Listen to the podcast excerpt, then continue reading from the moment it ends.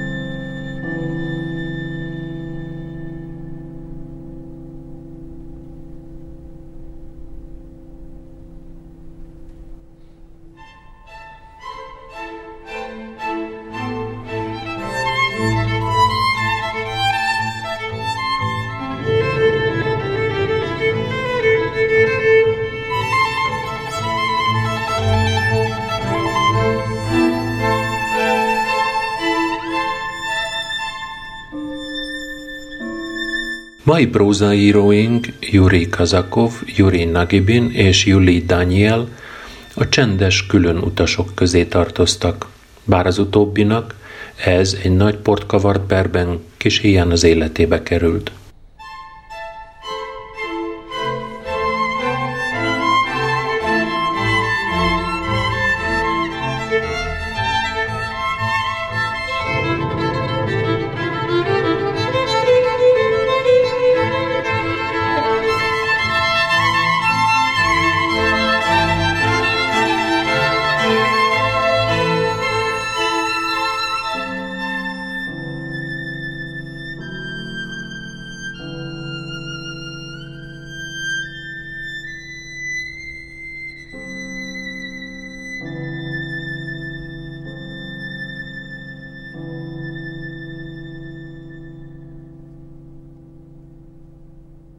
Yuri Pavlovich Kazakov moszkvai munkáscsaládban született 1927-ben, és az Arbaton nőtt fel. Az ott átélt háborús élményeit a be nem fejezett Két éjszaka, lelkek elvállása című novellában írta meg. 1946-ban építésztechnikumot végzett, 51-től zenével foglalkozott behatóan. Zeneiskolai tanulmányainak köszönhetően felvételt is nyert a második legnagyobb moszkvai színház zenekarába is, de hamarosan rá kellett jönnie, hogy nem a zene a hivatása. A novellisztika kiemelkedő alakja volt.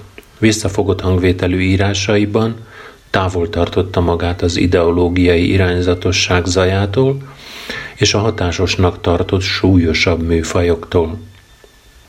Műfordítói tevékenysége is a művészi rejtőzködés egy változata lehetett.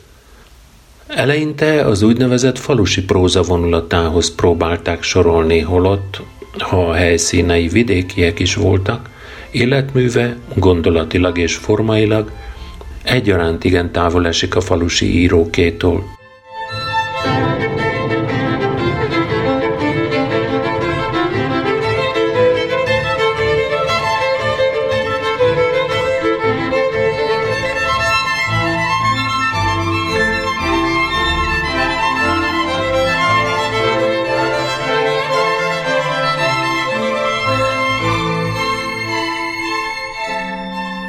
Kazakovot az olvadás idején még a Pravda is közölte. A könnyű élet egy olyan fiatalemberről szól, aki a termelésben sok pénzt keres, de nem tud vele és az életével általában mit kezdeni. Hasonló témájú a Prakliati Széver átkozott éjszak. A Fekete-tengernél üdülnek az észak-tengeri halászhajó dolgozói, és nem értik, mit keresnek a napsütéses tájakon a gondtalan üdülői semmit tevésben. A halászhajó az olvadás korszakának tipológiájában a romantikus, férfias helytállás egyik életformáját jelenti, ahogy azt Vladimov három perc hallgatása, vagy Gladilin egy karrier című regénye kapcsán már hallottátok. Szerelmesek ábrándjait, kiábrándulását, nők és férfiak egyedüllétét és páros magányát, gyengétségeit és durvaságát árnyalja elbeszéléseinek egy másik csoportja. Kazakov elbeszéléseinek további tematikus csoportja közel áll az újságokban kampányszerűen felvetett társadalmi problémákhoz. A ház a meredély alatt és az úton a vallásos áltszentséget és az óhitűek életellenes elveit ítélik el.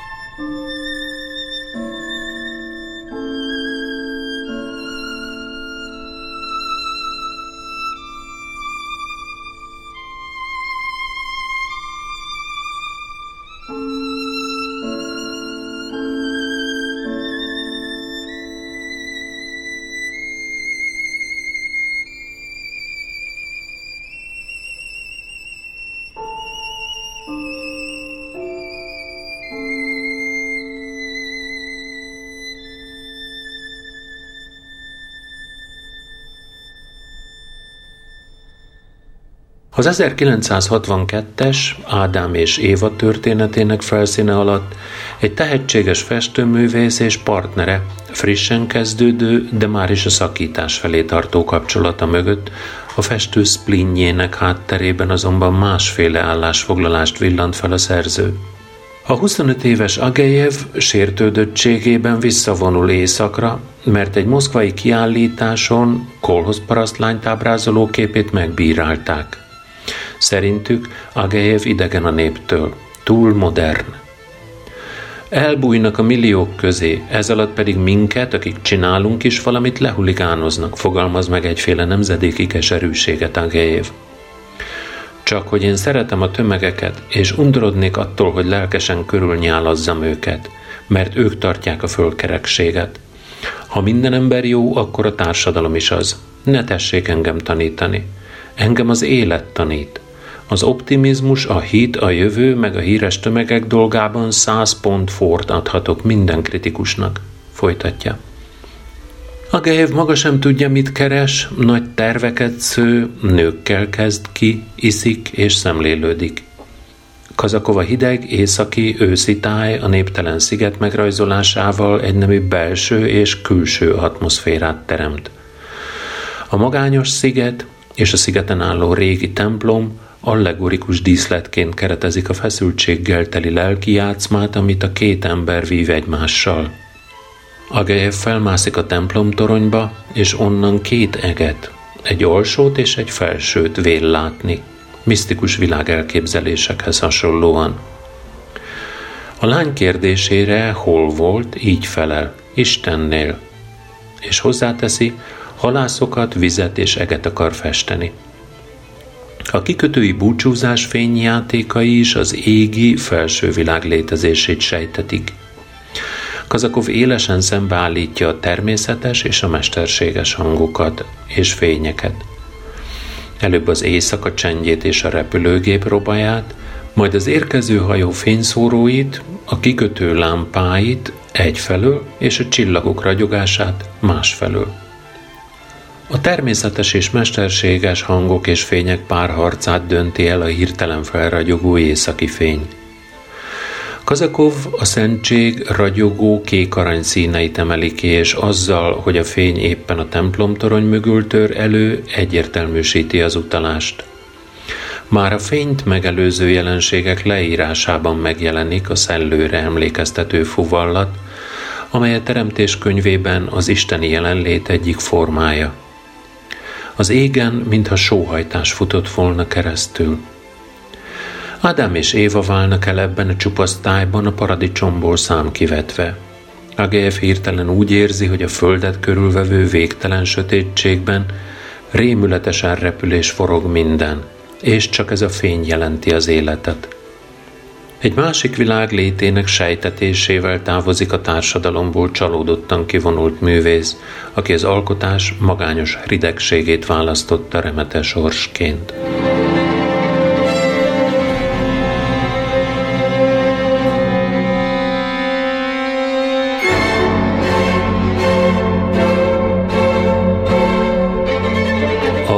Vasznyét Gorka Plaka álmodban keservesen sírtál, lírai monológ formájában megírt visszaemlékezés. A tér, idő, keretek meghatározhatlanok. Csak egy nyári nap és egy erdei séta szűrődik át a múltból. A monológ címzetje és a leírás tárgya is egy másfél éves kisfiú. Feltűnik a társaságukban egy barát, aki azóta öngyilkos lett. Az impressionista etűd meghatározó hangulata a halál előérzete. Az elmúlás fájdalmát véli látni a felnőtt elbeszélő, a kicsi, szavakat még alig formáló gyerek finom érintéseiben és mély tekintetében, ok nélkül előtörő sírásában.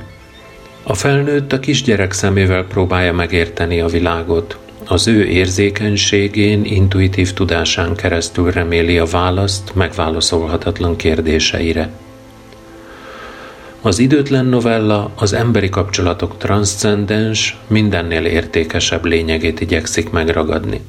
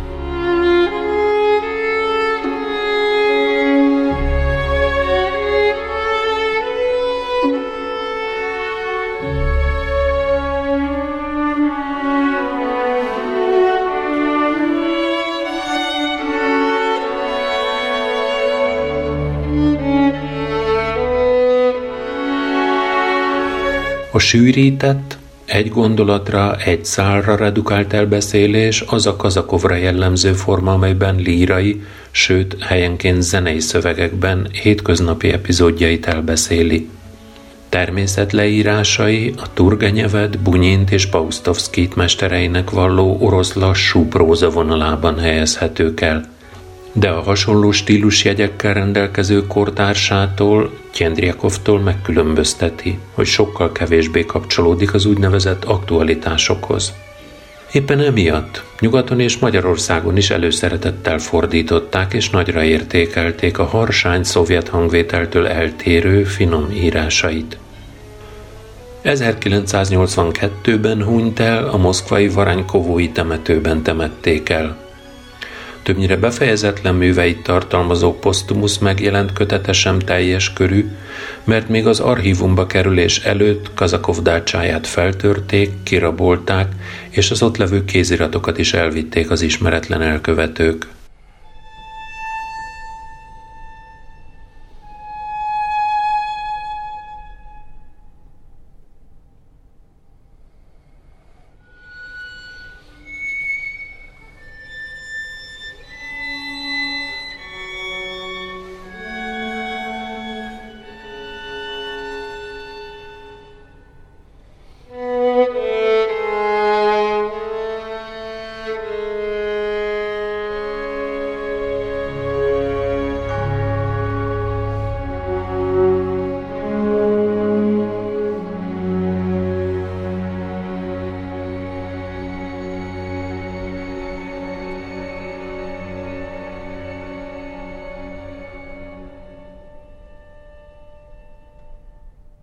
Juri Markovics Nagibin 1920-ban született Moszkvában. Még egy éves sem volt, amikor nemesi leszármazott apját, mint a fehérgárdista lázadás résztvevőjét golyó általi halálra ítélték. Nevelő apjának, Mark Löventálnak egész életében hálás volt, apai névnek fel is vette a Markovicsot. Ilyen módon megszabadulva a bélyektől, amit apja után sütöttek volna rá, tanulhatott, és kitűnő eredményeinek köszönhetően a Moszkvai Filmiskolában forgatókönyvírást is hallgathatott. Nevelőapját 1937-ben száműzték, ahol 52-ben halt meg. 1938-ban megkezdett orvosi tanulmányait épp úgy megszakítatta vele a második világháború, mint a filmiskolaiakat. 1940-ben publikálta első elbeszélését, amiről Yuri Olesa és Valentin Katajevis elismeréssel szólt. Besorozása után ellenséges dokumentumok feldolgozása, propaganda anyagok megfogalmazása és rádióműsorok vezetése várt rá. A Trud című lap haditudósítója volt.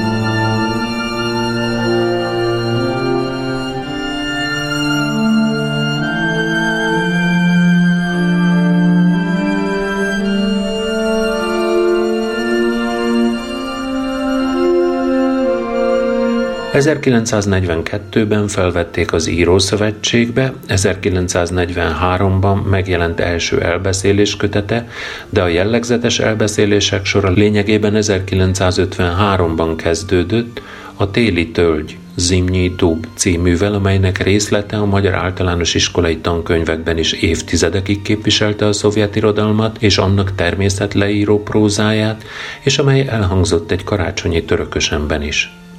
A novella természetleíró prózánál többet mond közérthető formában.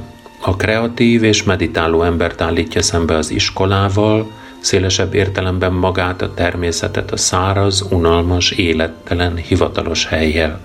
Az iskolába mindig későn érkező Szavuskin nyelvtan órán a mondatból kiragadott főnevek között makacsul hajtogatja a melléknevet is, téli tölgy. A való élet nem listázható, címkézhető állandóság, elvontság, hanem csak is időhöz és pillanathoz kötött minőség, csak is kontextus. Szavuskin és a tanítónő, aki panaszra indul a gyerek özvegy anyjához, együtt esnek a varázslatos erdő a téli tölgy bűv körébe, kerülnek időn kívülre, és együtt késnek el. Szavuskin a természetben otthon van, bizalmas viszonyban állatokkal és fákkal, erdőtudása több bármely osztályozható tananyagnál. Nagibin novellája azonban nem eléggé szavú. Az író beleszövi mondandóját a tanítónő gondolataiba a friss, eleven, szép és gazdag anyanyelvről, a befejezésben pedig a jövő nagyszerű, ígéretes honpolgárát mutatja. Egészében azonban Nagibin itt sem, később sem aktualizálja műveit, nem szolgál politikai célokat.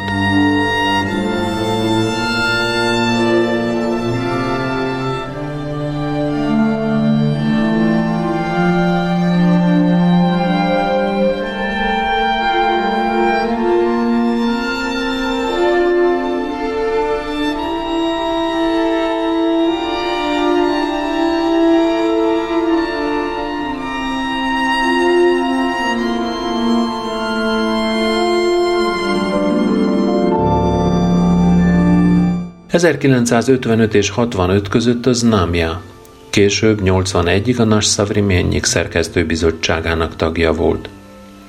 1966-ban aláírta a Szinyavszki és Daniel védelmében közzétett nyilatkozatot. Az Írószövetségben 1975 után került vezető funkcióba. Az 1956-os A fény az ablakban az olvadás korszakát jelző novella – egy üdülőben fenntartják a legjobb lakosztályt a nagybetűs fontos embereknek. Ott áll üresen a kis ház, benne az egyetlen jól működő tévé, a biliárdasztal, és naponta kitakarítanak fölöslegesen. Mindaddig, amíg a munkásosztály fel nem lázad. Egy éjjel az üdülőigazgató rajta kapja a személyzetet, amint kényelmesen elpihenve tévéznek. Kiűzi őket, de nagyon undorodik magától. A ma már kicsit erőtlennek tűnő parabolát másik, ma már szinte vonalasnak tűnő novellájával, a Kazárdíszítő elemek cíművel együtt a maga korában erősen támadta a konzervatív irodalomkritika. A kazárdíszítő elemek Nagibin kedvelt módszerével vadásztörténetbe ágyazva, és egy inkognitóban felbukkanó, újonnan kinevezett pártitkár lelkesedésén és hozzáértésén keresztül próbálja bemutatni az új nemzedék szakértelmét és tenni akarását, a vidék, a kolhoz, a természetvédelem, az orvadászat, a halkereskedelem, a rossz utak, a lassú posta, a fővárostól lemaradás problémáit. A furcsa cím az elbeszélő barátjának tudományos kutatási területe. A tevékeny pártitkár ellentéteként megjelenített értelmiségi a tudományok közül is a való élettől legtávolabbi területet választotta, az ősi kazár ornamentikát tanulmányozta. A három ponttal végződő félbehagyott utolsó mondat célos csak rá, hogy ifjúkorában nem ez volt a célja, s csillogó szeme valamiféle megújulás sejtett, de nem fedi el, miért is menekült az élettől távoli tudományba.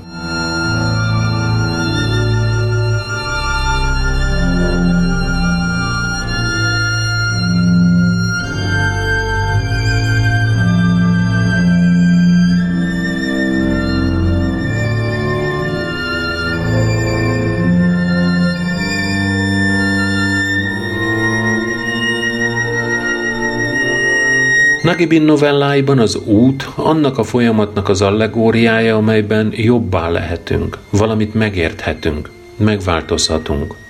Az elhagyott utat tisztogató kisfiú a kis herceg stílusában fogalmazza filozófiáját. Minden út vezet valahová, az utak nagyon fontosak. Nélkülük soha senki sem találkozhatna egymással. Egy férfi, aki háborúban hűtlenné vált menyasszonya miatt tönkrement és eldurvult, a téli jeges úton találkozik a tiszta, viszonzatlan szerelemmel. Ennek hatására önmagába néz, kinyílik, és a jeges úton csodával határos módon célba ér az egy ember és az útban. A szív diktálta önzetlenség és a földhöz ragadt számítás ellentétének etüdje az éjszaka – a korepetálni induló lány sokkal gyorsabban halad útján az éjszakai erdőben, mint a magányos, elégedetlen, sértődött Prohorov. Az önmegmérettetés útját járja végig a fél lábú vadőr, aki egy vadorzó üldözésével szeretné magának is, főnökének is bizonyítani, hogy nyomorékként is alkalmas a munkára, amit végül nem kap meg az üldözésben. A novella a megaláztatás pontos lélektani rajza – de a szereplők elnagyoltak, kidolgozatlanok.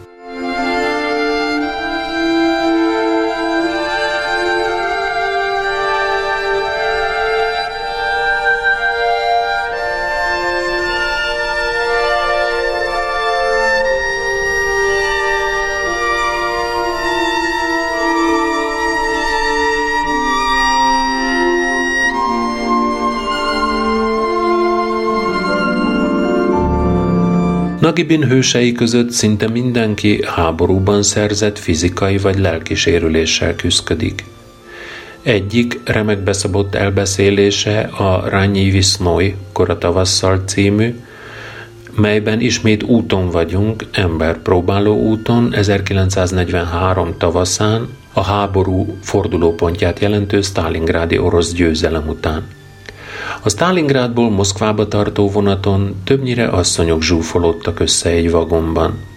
Életképek, epizódok sorozatában sorsokat ismerünk meg. Egy leningrádi blokádból kimentett ideges kislányét, akit örökbe fogadott egy félszemű katona. Pása néniét, aki a blokád alatt kecskét nevelt a lövész árkokban, a katonákat itatta a tejjel, amíg a kecskét el nem találta egy repesz. Kifejezett anekdota elemek, sőt, a szovjet háborús irodalomra egyáltalán nem jellemző humor teszik utánozhatatlanul hitelessé és életszerűvé ezt a művet. Életszerűvé, mert a legkülönbözőbb sorsokkal szembesülünk, és hitelessé, mert a humor szomszédságában átélhető a hétköznapi hősiesség és a szenvedés. Egy színésznő elmeséli, hogy tulajdonképpen véletlenül kapott érdemrendet – Légitámadás alatt nem szakította félbe a koncertjét. Mindössze arról volt szó, hogy ebbe a darabba mindig belesült, és annyira koncentrált a kritikus helynél, hogy észre sem vette a bombázást. Az éhezés közepette mindenki közösbe adja az ennivalót, de egy új falánk utitás érkezik, aki folyamatosan a saját zsákjából falatozik, és ez kikezdi a közösséget. Egyenként válnak ki a közösből az emberek. Az állomásokon külön vonulnak, már az állapotos anyának sem adakoznak. Az állandóan csámcsogó öreg külseje ördögi, a hold zöldes fényében, úgy eszik fogatlan ínyével, mint egy vámpír. Egy éjszaka két férfi megfogja és kiteszi a sín mellé az ördögöt, és nagy sóhajjal utána engedik élelemmel teli zsákjait is. Az új élet megújulását jelzi, hogy éjszaka megindul a szülés, és a vagonban immár az újszülött fogatlan ínye tapad rá anyja mellére. A szó szerinti ismétlés a gonosz és jó, a halál és élet ellentét párját olyan finoman, elvont síkon, a konkrét háborús kontextustól olyan távolian mutatja fel, hogy annak pátosza maradéktalanul átélhető, sőt, háború ellenes hitvallásként is olvasható.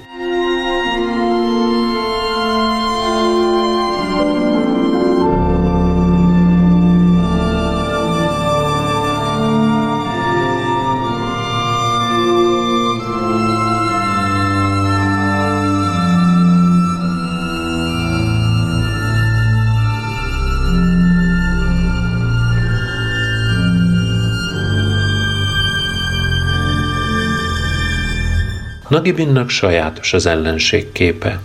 Csak a belső ellenséget ábrázolja, az ördögként megszemélyesített közös szenvedése érzéketlen önzést. A vonaton szállított német hadifoglyok csak állandó árnyként szerepelnek a háttérben, amint sorban guggolnak a sim mellett az állomásokon. Egyetlen németet látunk közelről, egy halott fiatal katonát. Hosszú ujjú, szép formájú lába csupasz volt, szőke fejét fiatalos hegykeséggel vetette hátra.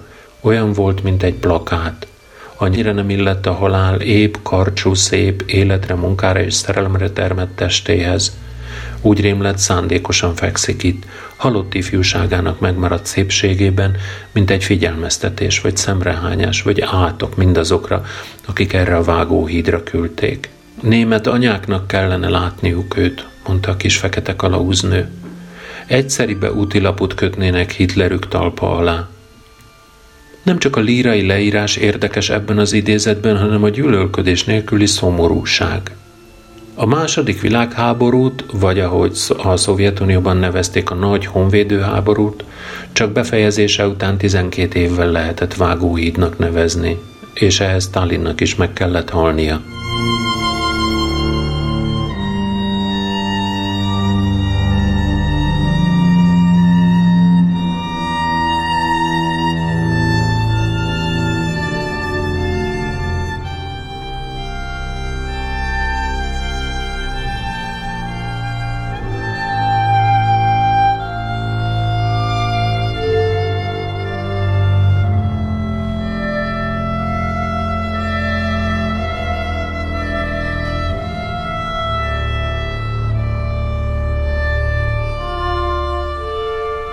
Ugyancsak háborús történetnek tűnik a Szolovjov százados esete.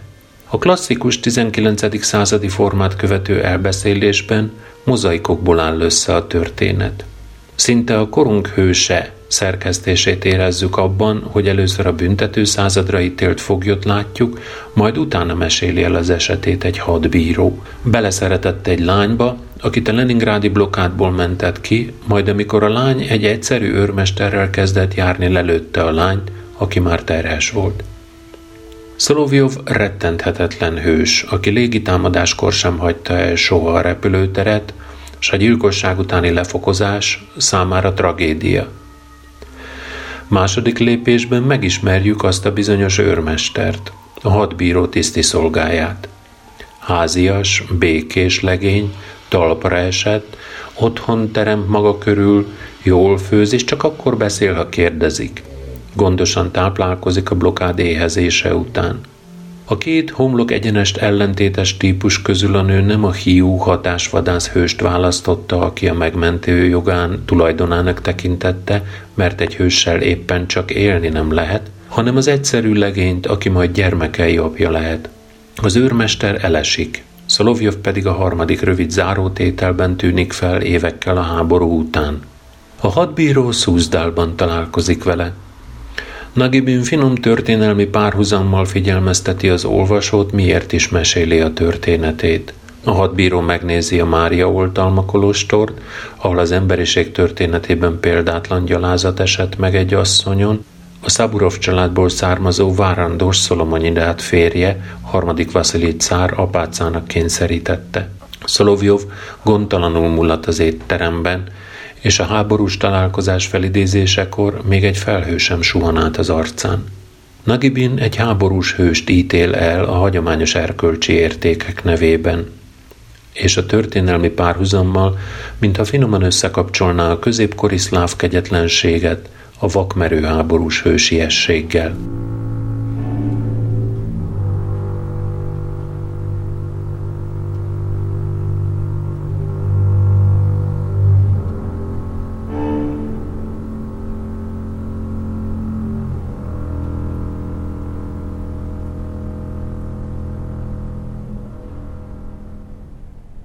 Nakibin életművében a 60-as évek állandó témája a magányűzte férfiak és nők kapcsolata. A felnőttek iskolája címe kettős értelmű. A dolgozók iskolájában a tanárnő és tanítványa között kialakult kapcsolat is egyfajta iskola, és a fiú az élet vizsgáján is elbukik. Csak a nő szeret igazán, de büszkén vonul vissza, amikor a botrányt nem vállaló fiú puszta kötelességből feleségül kéri állását, tudományos karrierjét vesztve elhagyja Moszkvát.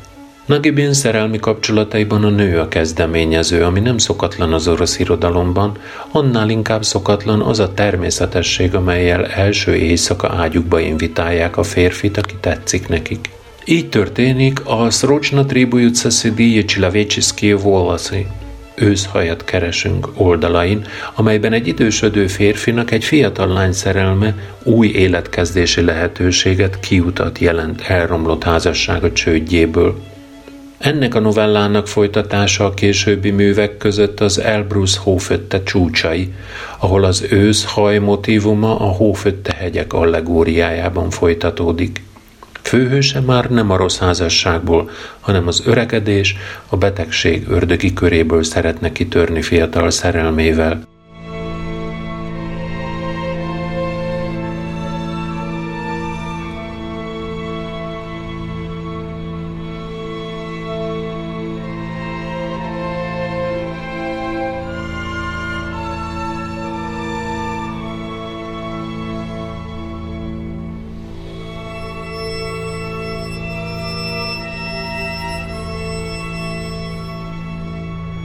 A 70-es évek novelláinak új témája a gyerekkor.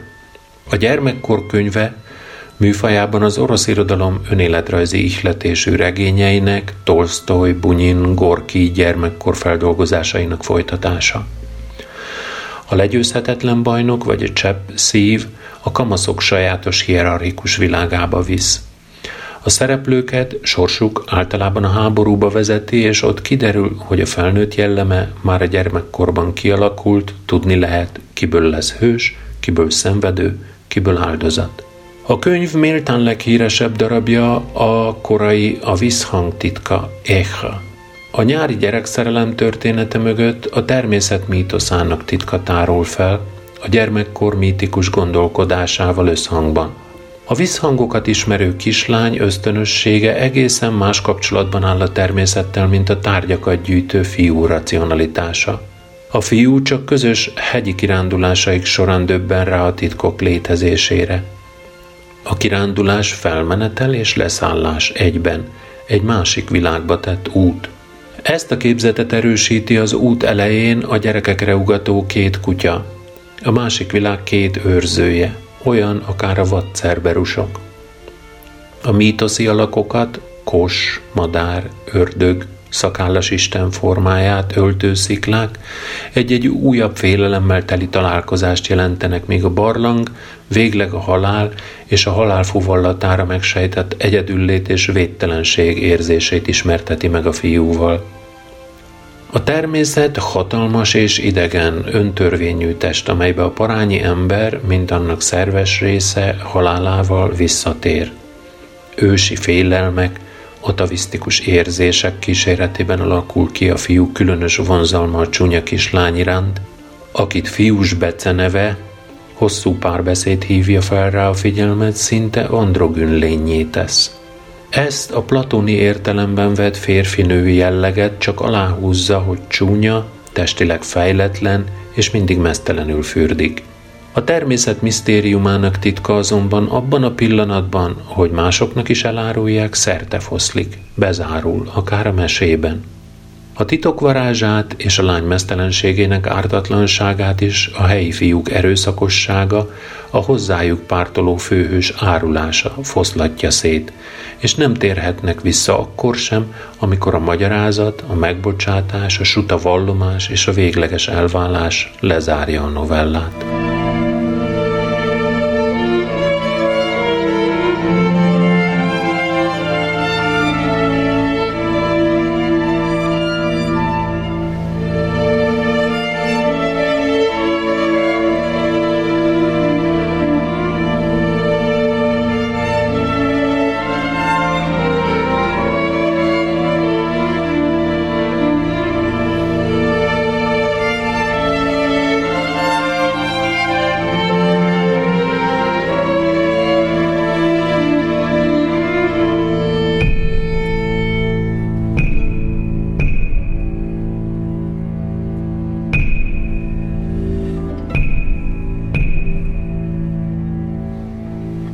Három részre bontott könyv szerkesztésében mutatkozik meg először, hogy Nagibin tematikai vonzódásai tulajdonképpen ciklusokká rendezik a novelláit.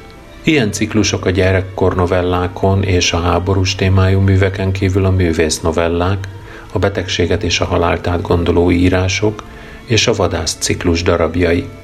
A barátok már a pangás korszakának horgász novellája, amelyben a horgászat már csak háttér, kiürült forma – a barátság is csak a meg nem valósított életpályák tehetetlen párhuzamosságát leplezi le.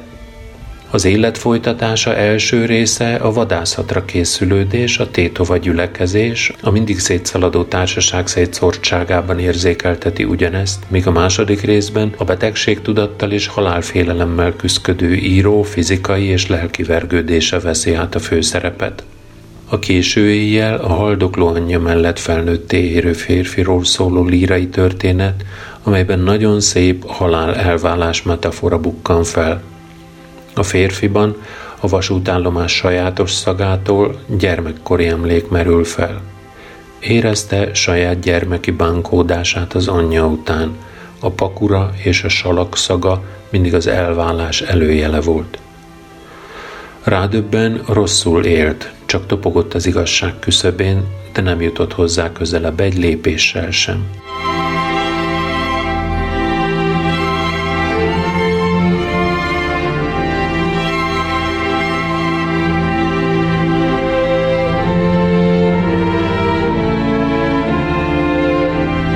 A kései vadásznovellákban megjelenő új motívum a vidéki orosz templomok, a hagyományos orosz vidéki életforma dicsérete, és ebből alakul ki a vidékről szóló novellák csoportja. A humorral, komikummal átszőtt Illés napja egy falu ünnepét mutatja be, ahol a két ellenséges család feszültségei és a népi hiedelmek, hagyományok az ősi orosz folklór világába kalauzolnak. Csak hogy az ünnep hamarosan ellaposodik, ivászatba torkollik, a sérelmek felemlegetésébe és verekedésekbe züllik, és a népi buffó elemei a falusi erőszak tragikumának társaságában helyenként groteszk árnyalatokkal gazdagodnak. Szintén humoros, de értelmiségi iróniával szemlélt, idealizált falusi világ tárul fel a Herakleitos folyója lapjain. Nagibin kidolgozott, eredeti költői képekben írja le egymás után a napokat, a természetet, és utánozhatatlan humorral a gyerekhadat és a szomszédokat. Az író önéletrajzi elemei között felbukkan gyerekkora dajkája, Veronya, akinek vidéken töltött nyarait és alig nem egész írói munkásságának természet szemléletét köszönhette. Az idős elbeszélő az élettől búcsúzva gyönyörködik az életben, megköszöni mindazt, amit és akit kapott a sorstól, hogy felkészülten szólítsa Káron, aki átviszi a túlpartra egy olyan folyón, amelybe szintén nem lehet kétszer belelépni.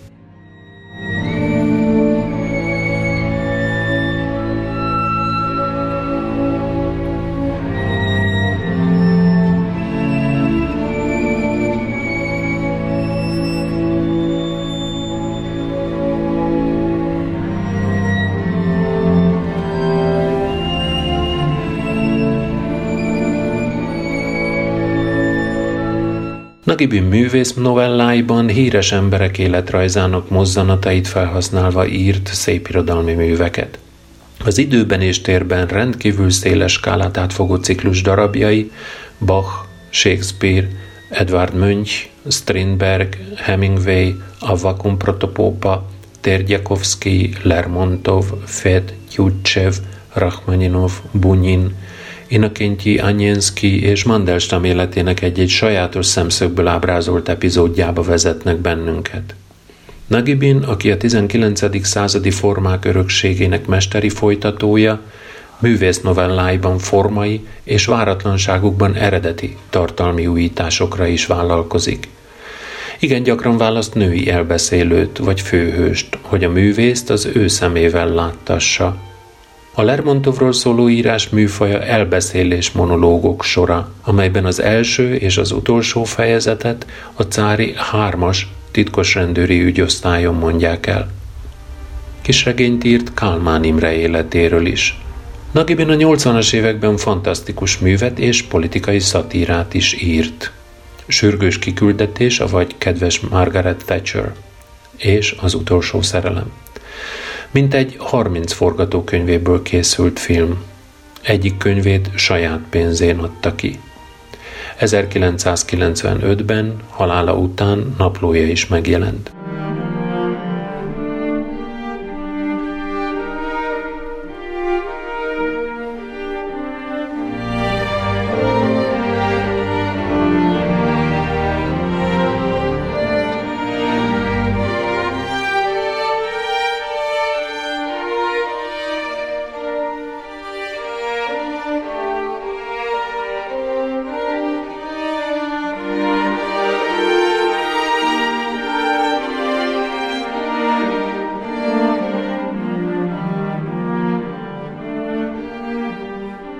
Júli Markovics Daniel, Andrei Szinyavszki barátja és hírhet híres perükben vádlott társa, író, műfordító, szintén a szatirikus próza és groteszk mestere volt.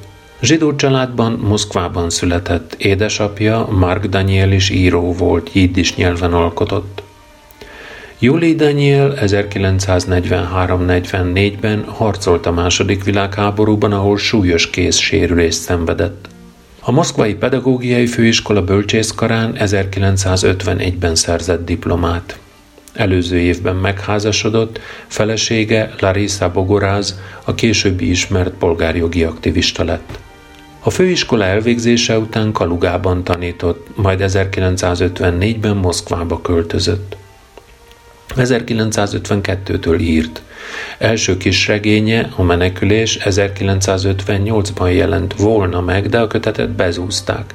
1957-től verseket fordított jiddisből, szláv és kaukázusi nyelvekből. 1965-tel bezárólag 40 fordítás kötete jelent meg. 1956 és 61 között íródott szatirikus elbeszéléseit és kisregényeit Nikolaj Arzsák álnéven nyugaton jelentette meg. Az 1966-os Szinyavszki Daniel perben öt év szigorított munkatáborra ítélték. Szabadulása után egy ideig még nem térhetett vissza Moszkvába, így Kalugában telepedett le.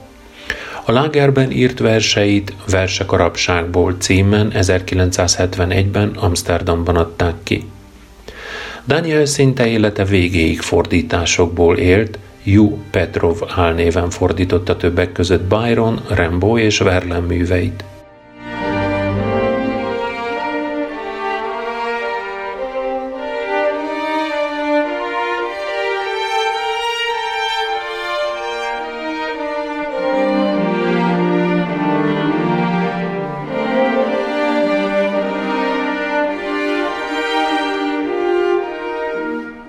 Munkásságának csúcsát a 60-as évek kisregényei és elbeszélései jelentik.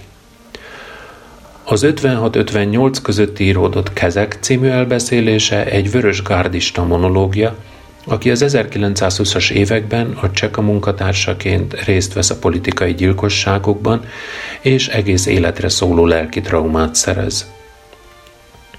A 60-61-es, itt Moszkva beszél című kis regénye, groteszk történet arról, hogy központilag kinevezik 1960. augusztus 10-ét a szabadgyilkosságok napjának, mire a nemzetiségi ellentétek főként a Kaukázusban vérontásba torkollanak. A baltikumi köztársaságokban azonban nem követnek el egyetlen gyilkosságot sem, amit a párt vezetése elítél és határozatot hoz az ideológiai munka erősítéséről.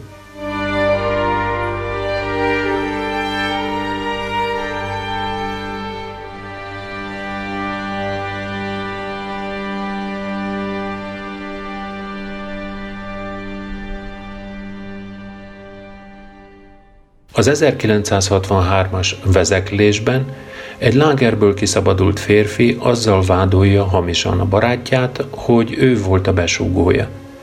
A megvádolt embertől mindenki elfordul. A hős olyannyira szenved a magánytól, hogy belebolondul. Ebben a műben hangzik el az a sokat idézett, a Szinyavszki Daniel perben is az egyik vádpontot képező mondat – Nincs semmi különbség a között, hogy mi vagyunk a börtönben, vagy a börtön van mi bennünk.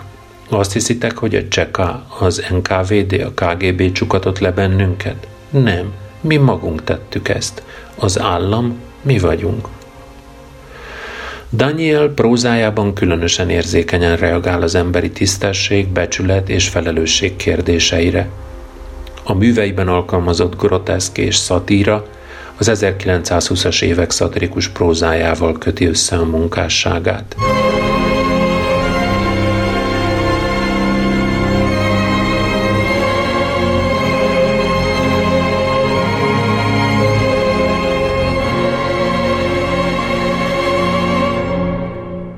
A perről Daniel fia, Alexander Daniel írt így, nyilvános tárgyalás zárt ajtók mögött címmel. 1965. szeptemberében letartóztatták Andrei Szinyavszkit és Juli Danielt, 1966. februárjában megkezdődött a Brezsnyev korszak első koncepciós politikai pere. A vádirat szerint a két író szovjet ellenes műveket írt, azokat külföldre küldte, amelyek rossz hírét keltették a szovjet állami és társadalmi rendnek, és a Szovjetunió elleni harcban a reakció felhasználta azokat. A szovjet büntetőtörvénykönyv 70. cikkelje értelmében szovjet ellenes agitációért és propagandáért, a szovjet ellenes irodalom terjesztéséért Szinyavszkit 7 évre ítélték, Danielt 5 évre. Büntetésüket a mordóviai lágerben töltötték le. A szovjet ellenes bűnjelek pedig Daniel, azaz Nikolaj Arzsák, itt Moszkva beszélt című kis regénye, valamint a Kezek, Vezeklés és Egy férfi a tudomány profanizációs intézetből című novellái. Szinyavszki, irodalmi álnevén Abram Terc, Lyubimov és Folyik a Per című kisregénye, valamint a Mi a szocialista realizmus című eszéje. A Szinyavszki és Daniel ügy a legújabb kori szovjet történelem vízválasztója lett. Az egyik oldalon a velük való nyilvános szolidaritás vállalás nyomán megindultak az első emberi jogvédő akciók, erős polgári disszidens mozgalom bontakozott ki, a másik oldalon viszont szoros egységfrontba tömörültek a hivatásos sajtómocskolódók, hetz kampány szervezők. De miért éppen ekkor és miért éppen így történt, ami történt? Véletlen? Az egész bírósági abszurd voltak éppen a realizmus igazi diadala? A legfelsőbb bíróság bírái valóra váltották, amit az elítélt szerzők puszta fantasztikus irodalmi fikcióként, metaforaként vetettek papírra, hogy aztán a valóságban is koncentrációs lágerbe száműzzék a szerzőket, büntetésül azért a rágalomnak minősülő irodalmi állításért, hogy a Szovjetunióban léteznek lágerek. Egyáltalán mi volt az oka annak, hogy politikától távol álló, csupán elemi alkotói szabadságukért hadakozó írókat kiáltottak ki különösen veszélyes, államellenes bűncselekmények végrehajtóinak. Egy nagyszabású, minden részletében kitervelt politikai forgatókönyv része volt, vagy pancser improvizáció. A bírósági tárgyalások minden esetre a szemtanúk szerint egyenesen irodalmi szemináriumokra emlékeztettek, ahol a bíró, Smirnov, akinek keresztneve és apai neve ráadásul még ismét egy hihetetlen egybeesés, Lev Nikolajevics volt, Szívesen bocsátkozott tudományos vitákba az elítéltekkel a groteszkről, a narrációról, a hiperbolákról és az oximoronokról. Aztán persze észbe kaptak és gyorsan visszazökkentek szerepükbe, válaszoljon hol, mikor, milyen körülmények között. Én magam nem lehettem ott a kihallgatásokon. Még nem töltöttem be a 15 évet, nem engedtek be a tárgyalóterembe, hiába volt apám az egyik elítélt, így aztán négy napon át kívülről támasztottam a falat. Őszintén szólva, apám letartóztatását nem fogtam fel azonnal. Titkos irodalmi munkásságában néhány hónappal az események előtt avatott be, és igazából engem, kamaszos hiúságomat leginkább az legyezgette, hogy én tudok mindent, ezek meg nem sejtenek semmit. Az apám igazi író. Kiadják a könyveit. Fel se értem észszel, mihez vezethet ez. Letartóztatás, börtön, bíróság, vezércikk az újságban ugyanolyan absztrakt fogalmak voltak számomra, mint az, hogy az ember halandó. Minden esetre ott álltam a tömegben a moszkvai területi bíróság bejárata mellett, majd csak 1968 őszén, amikor anyám Larissa bogorazált a bíróság előtt a csehszlovák invázió elleni demonstráció szervezése miatt, akkor engedtek be. Igaz, akkor viszont már a szervezetlen tömeget zárták ki. A közönség 1966-ban még más volt, mint a későbbi pereken. A belépőket még nem a városi pártbizottságok osztották ki, ügyelve a megfelelő társadalmi képviseletre, hanem az Írószövetség titkársága. Elég volt csak az ügyeleteshez fordulni és annyit mondani, kérem én nem mindent értek pontosan a Szinyevszki Daniel perben, és már indulhatott is. Ott voltak persze az egyenruhás rendőrök, polgári ruhás operatív munkatársak is, a legfeltűnőbb alakokat időről időre kiemelték a tömegből, és a közelben lévő támaszpontra vitték őket a személyazonosság megállapítása véget. Egy alkalommal engem is elvittek. Miért nem vagy iskolában, azt kérdezték, de miután megtudták, ki vagyok, elengedtek. A tárgyalási napokon a feleségek és néhány barát megpróbált gyorsírásos és egyéb módon septében összeütött jegyzeteket készíteni, este aztán megkezdődött a lázas munka, hogy a szövegfoszlányokból megpróbáljuk összerakni, majd többszörös ellenőrzésekkel hitelesíteni a párbeszédeket. A végleges szöveg aztán Alexander Ginsburg fehér könyv a Szinyavszki Daniel Perről című szomizdatjában látott napvilágot először. Hogy a láncreakció tovább folytatódjék, Alexander Ginsburgot, aki ma a Párizsi Ruszkaja Mysl nevű hetilap szerkesztője, 1968-ban ítélték el társával, Galanszkovval együtt a fehér könyv miatt. A Daniel Szinyavszki ügy a nyilvánossággal való kettős játékiskola példája, vagy a féle fő próbája volt. Egyrésztről a tárgyalások látszat nyilvánosságának megteremtésével az akkori pártvezetés egy vékonyka, liberalizálás felé hajló rétege forszírozta az értelmiség megnyerését, az elítéltekre kiszabott büntetés szigora ugyanakkor azt példázta, hogy a Kruscsov utáni vezetés célra vezetőbbnek tartja az értelmiség kordában tartását, megregulázását, ha kell, a régi módszerekkel való megtorlás folytatását. A kezdődő polgárjogi mozgalom egyik meghatározó alakja, a kiváló matematikus, filozófus és költő Alexander Szergejevics Jeszenyin Volpin javasolta, hogy a kettős helyzetben csak egyet tehetnek. Követelik az alkotmányossági normák betartását és a bírósági eljárások nyilvánossá tételét. 1965. december 5-én az Alkotmány napján Volpin és irodalmi barátai megszervezték az első Puskintéri demonstrációt, ahol a becslések szerint 200 ember vett részt.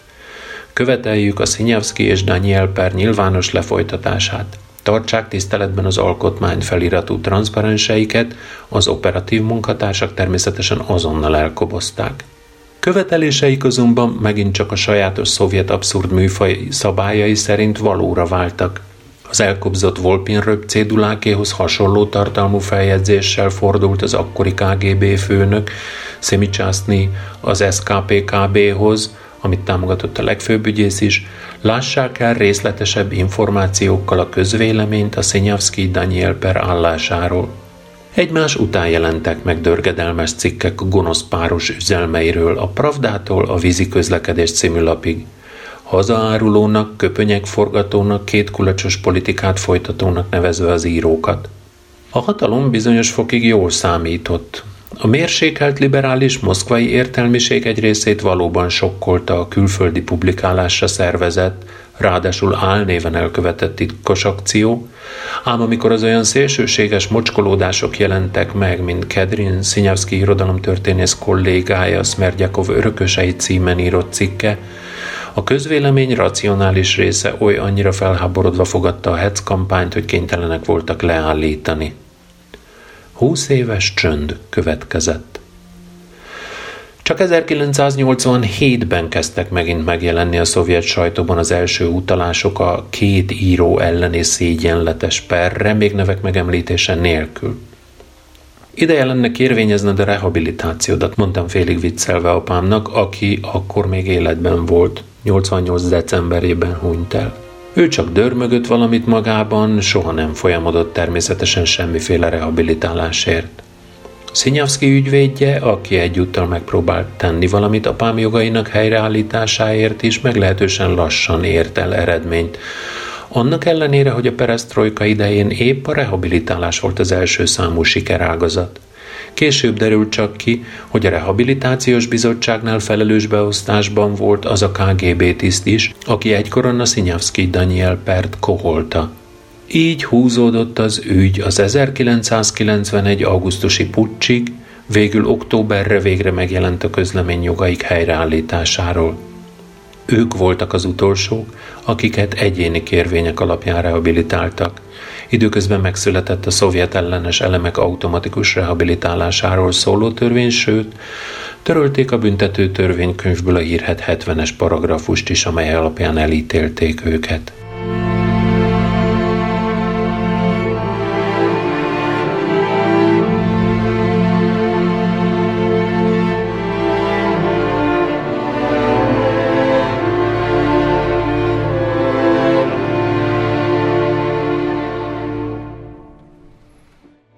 Köszönöm, hogy veletek együtt ismerkedhettem meg Juri Kazakov, Juri Nagibin és Juli Daniel életével és munkásságával. Péntek este 9 óra lévén szokásomnak megfelelően a plusz egy órával is meghosszabbított hosszú hét végét ezennel ünnepélyesen elrendelem.